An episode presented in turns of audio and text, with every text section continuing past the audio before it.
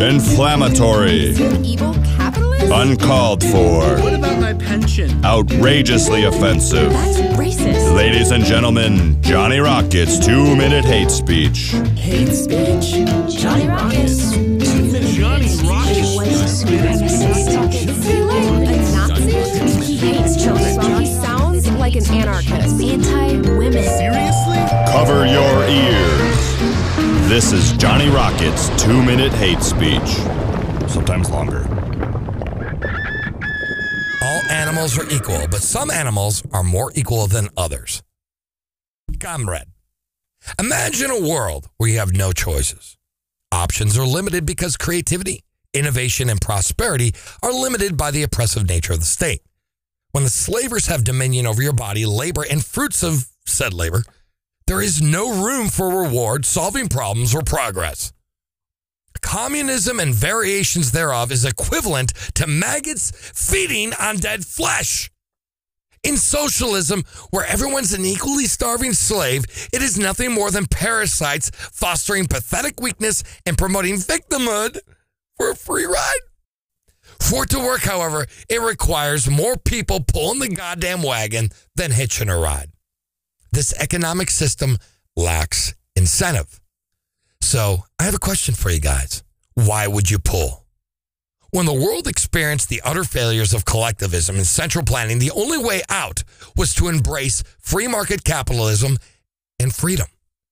The Soviet Union collapsed. The Berlin Wall came down. China opened up their economy, reestablished the Shanghai Stock Exchange.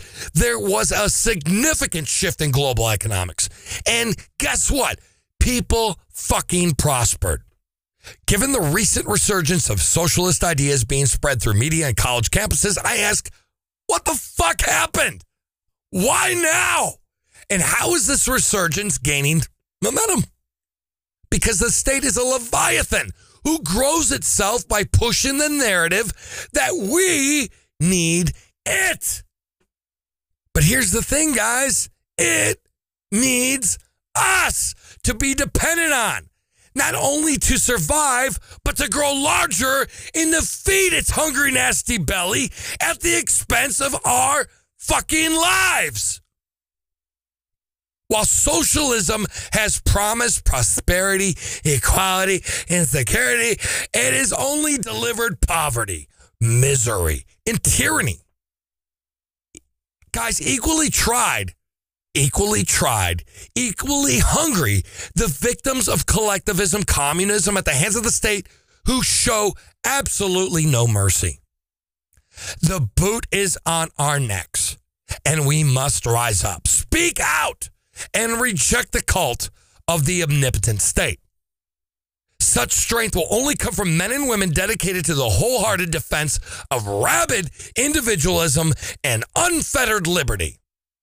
The average American who believes they constitute the heart and soul of the nation, but do nothing to resist the power of the state, are fools to be manipulated like pawns on a goddamn chessboard.